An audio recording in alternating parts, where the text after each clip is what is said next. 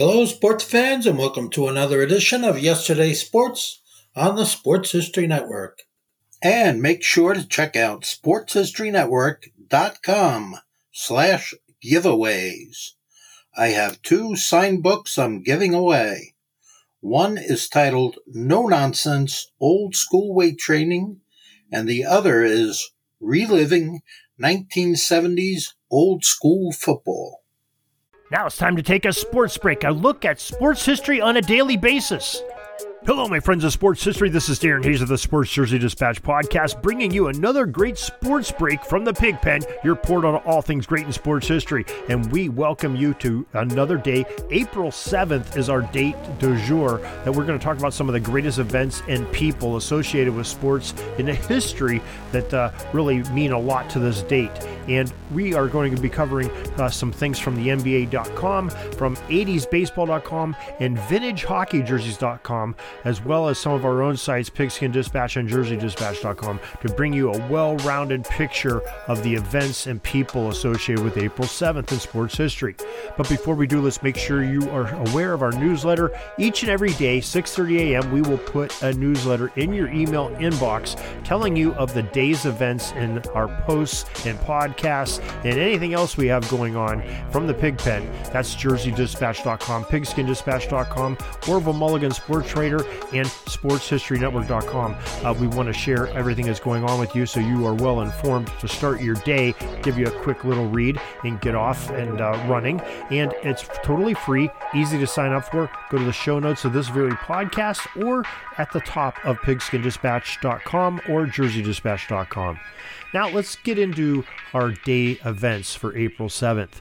We'll start off with NBA.com as they have a great uh, site that we have the sh- links in the show notes uh, to take you there. They talk about each and every day in NBA history and, and what it means, especially during the season like it is right now.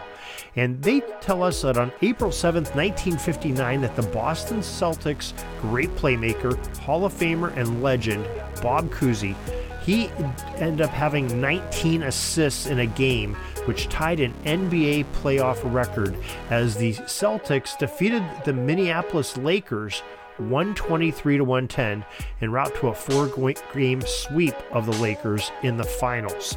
So Celtics were well on their way. That was one of the early Celtics Lakers matchups uh, when the Lakers were still in Minnesota.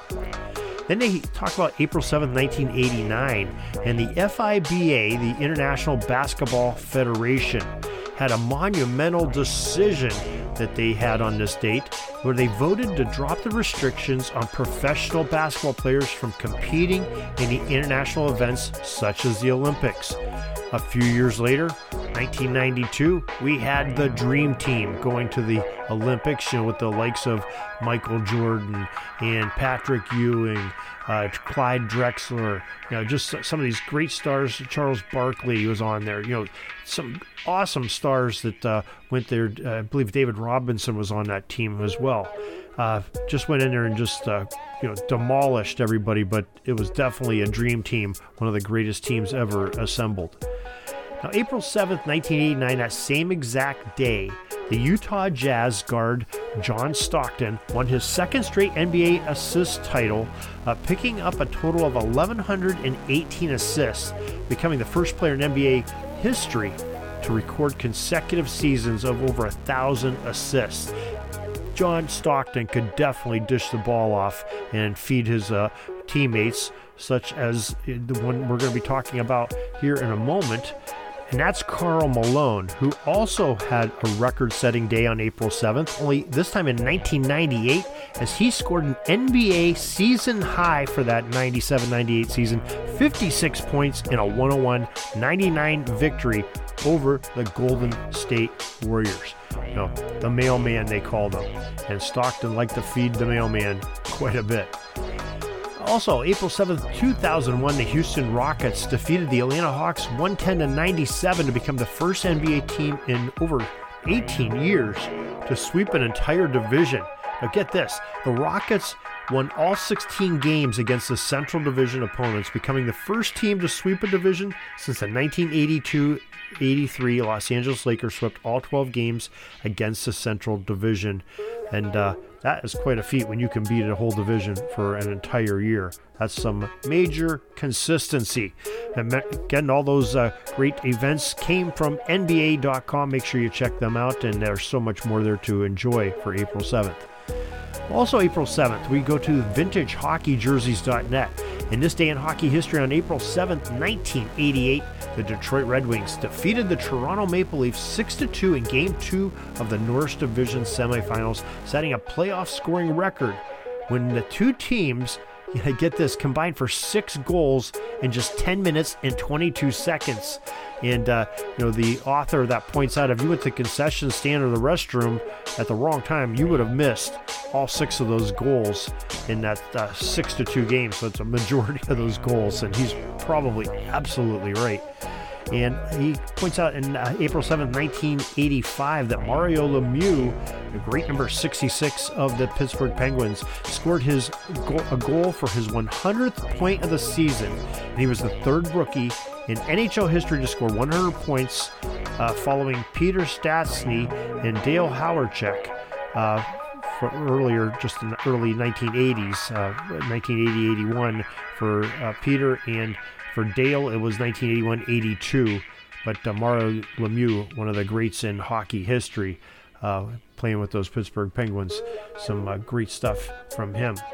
Now, we also like to visit 80sbaseball.com, and they, you know, Jay Daniel, we've had him on here talking about his great book, Suds series. And Jay, just like the others, has a great uh, thing where he talks about baseball history, 1980s baseball history, every single day of the year. And he has some great items for April 7th. He has uh, 1984 on this date. The 19 year old Dwight Gooden made his major league debut against the Houston Astros in the Astrodome. He went five innings, allowing just one run while striking out five and earning the victory for the New York Mets that day. And you know we have some uh, great birthdays that uh, he likes to celebrate too. Uh, legendary Braves broadcaster Pete Van Wieren was born on April 7, 1944. Also born April 7, 1944, was another longtime broadcaster, Warner the Fuse Fusselle, uh, who is uh, you know, best known for his This Week in Baseball and uh, talked about you know play-by-play on some minor league teams as well. Uh, some birthdays. Uh, Rick Engle uh, was born you know, on this day and played for the Expos. And Bobby Mitchell, who was a 1967 uh, player in the Little League World Series in Williamsport, Pennsylvania, and also spent four years in the big leagues with the Dodgers and the Twins. Uh, so, some great events that Jay Daniel points out on 80sbaseball.com. Now, over on the jerseydispatch.com, the home site of this podcast, we would like to recognize some Hall of Famers that uh, have some birthdays this year and uh, are on April 7th. And Bobby Doerr was born April 7th, 1918 in Los Angeles, California. Baseball Hall of Fame second baseman, uh, wore the number 9 and number 1 on the Boston Red Sox from 1937 to 1944 took some time off to serve his country in World War II, and we thank him for that, as well as all the other veterans that have served uh, their country. Uh, 1946 to 1951, he came back and played for the Sox again, and uh, you know he was had a great on base percentage, 461 on base percentage, 223 home runs, and made the All Star team nine different times. Bobby Doerr.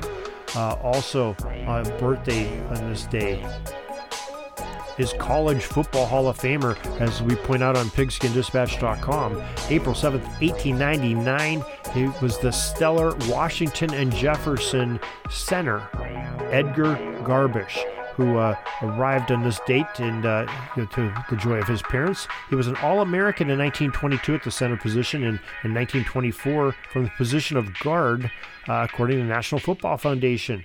You know, he had a great career there, those really strong uh, Washington Jefferson teams of that. And, you know, he ended up being a trustee of Pop Warner Little Scholars as well as the vice president of the National Football Foundation, the very body that votes players into the College Football Hall of Fame. And he himself was voted by the NFF into the College Football Hall of Fame in 1954. So we, we like to celebrate him. Uh, Rondé Barber also celebrates a birthday on April 7th, and uh, he, him and his brother Tiki Barber, they're twins. But uh, Rondé is a call, or is a Pro Football Hall of Famer, not a college football Hall of Famer, a Pro Football Hall of Famer. Uh, going in this year, of 2023, he was born April 7th, 1975, in Roanoke, Virginia, and he played his entire NFL career, 16 seasons with the Tampa Bay Buccaneers. And what a great defensive back uh, Rondé was. He had 47 interceptions in his career, 28 sacks, and uh, he was the first and only player in NFL history so far to hit the 45 25 mark in interceptions and sacks. So, outstanding job by Rondé Barber, and Tiki pretty good himself. I'm not sure if he'll get in the Hall of Fame, but uh, definitely a great player to remember. And if you've watched him, uh, I think you'll know what we talk about on that. Uh, April 7th, 1943, a great uh, football event happened. Uh, we, you know, the league adopted several new rules and changes. Free substitution became permitted, which meant that the players could be substituted for more than once in a game. And helmets became mandatory, and a 10 game schedule was adopted. Some big changes in those Warriors 1943. Also, some other Hall of Fame birthdays. Tony Dorsett was born this day in April 7th, 1954, in Rochester, Pennsylvania. Uh, played for the University of Pittsburgh, uh, was a Heisman Trophy winner, uh, All American, and uh, you know just tore it up, especially in that 1976 season uh, where Pitt ended up being the national champions and he went into the College Football Hall of Fame in 1994, voted in by the NFF. Uh, the Dallas Cowboys uh, used some clever trades to work themselves into position to draft Dorsett with the number one pick of the 1977 NFL Draft, and he repaid that franchise with a splendid career where he was a four-time Pro Bowl selection, a 1981 first-team All-Pro, and helped the Cowboys emerge as Super Bowl 12 champions. Uh, 12,036 rushing yards for his career, 72 touchdowns, are both second best in Cowboys history behind, you guessed it, Emmitt Smith. Also born April 7th, 1961, was Gabe Rivera in Crystal City, Texas, standout defensive tackle from Texas Tech. He celebrated his uh, arrival into the world on this day. Um, you know, he is a National Football Foundation College Football Hall of Fame inductee. He averaged 80 tackles per season from his defensive tackle spot, had uh, 62 solo tackles, 43 assists, and 10 tackles for loss, five sacks, and 25 quarterback pressures during his All American campaign of just 1982 alone at Texas Tech. Uh, the ended up going uh, as a 21st overall pick in the 1983 NFL Draft by the Pittsburgh Steelers. Señor Sack was his nickname. And unfortunately, he only got to play six games for Pittsburgh, but tragically had his career cut short when he was uh, left a paraplegic, uh, suffered by injuries in a really bad car wreck. He could have really been a, a really great pro as well. Uh, sad that he would not get to see that come to fruition. So that is uh, some of our items there. Now we also talk about some great uh, jersey numbers that happened on this date. And in April 7, 1928, there's something you won't see happen in today's NHL. The New York Rangers general manager Lester Patrick suited up and skated onto the ice to replace his injured goaltender in a Stanley Cup Finals game. That 44 year old Lester held his own too, as the Rangers doubled up the Montreal Maroons in that Stanley Cup playoff two to one in overtime, and it was a key victory too, as it propelled the Rangers to go on and win the series three games to two.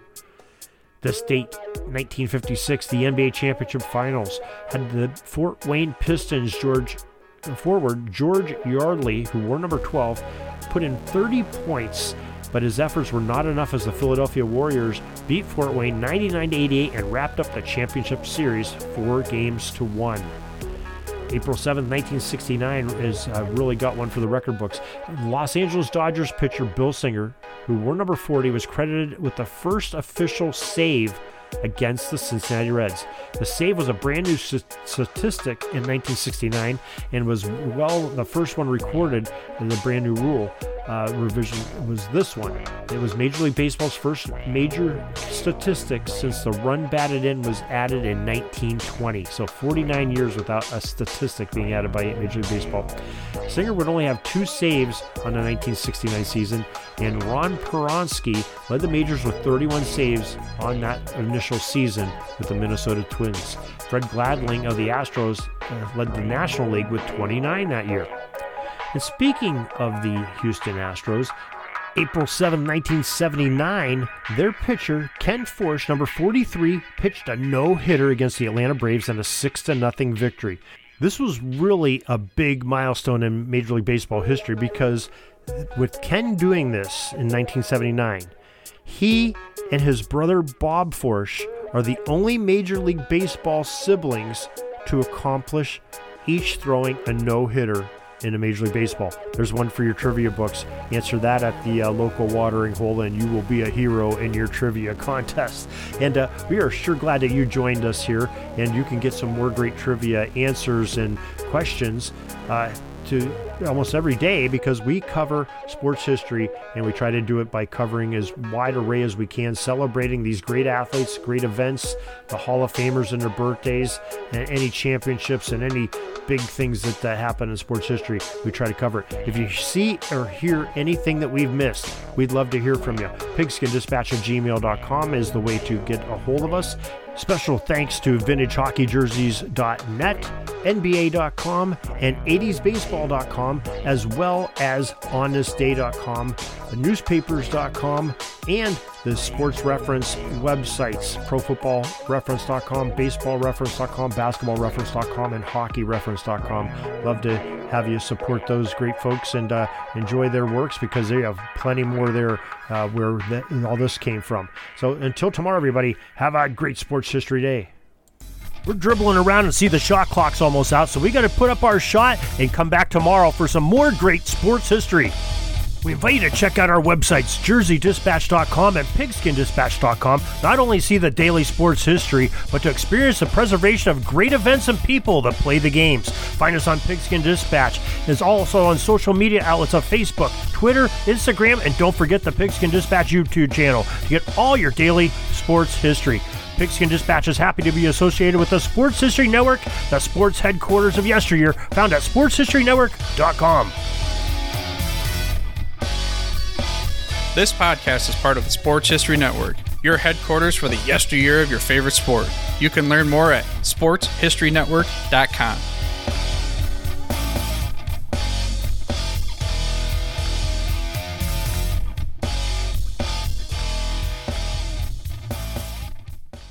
Hey there, sports history fan. This is Arnie Chapman, aka the Football History Dude, and I wanted to thank you for stopping by to listen to another episode here on the Sports History Network. Our podcasters are passionate about uncovering and sharing sports stories from yesteryear. And if you didn't know it already, we have over 30 shows across the network covering all sorts of sports history topics. In fact, here's a glimpse into one of our awesome podcasts here on the network. Each week, the official Football Learning Academy podcast will take you deep into the history of pro football through interviews with players, coaches, or administrators in the NFL, as well as interviews with Pro Football Hall of Fame selectors, authors, and historians. You'll learn how the game evolved and important moments that shaped the sport into what it is today. And don't miss the Pro Football History Nugget of the Week. Listen to the official Football Learning Academy podcast on the Sports History Network. How about that? I bet you're super hyped to go listen to that new podcast, right? Well, to learn about this show and all the other podcasts on the network, head over to sportshistorynetwork.com forward slash podcast. Again, that's sportshistorynetwork.com forward slash podcast. Head over there today to find your next favorite sports history podcast.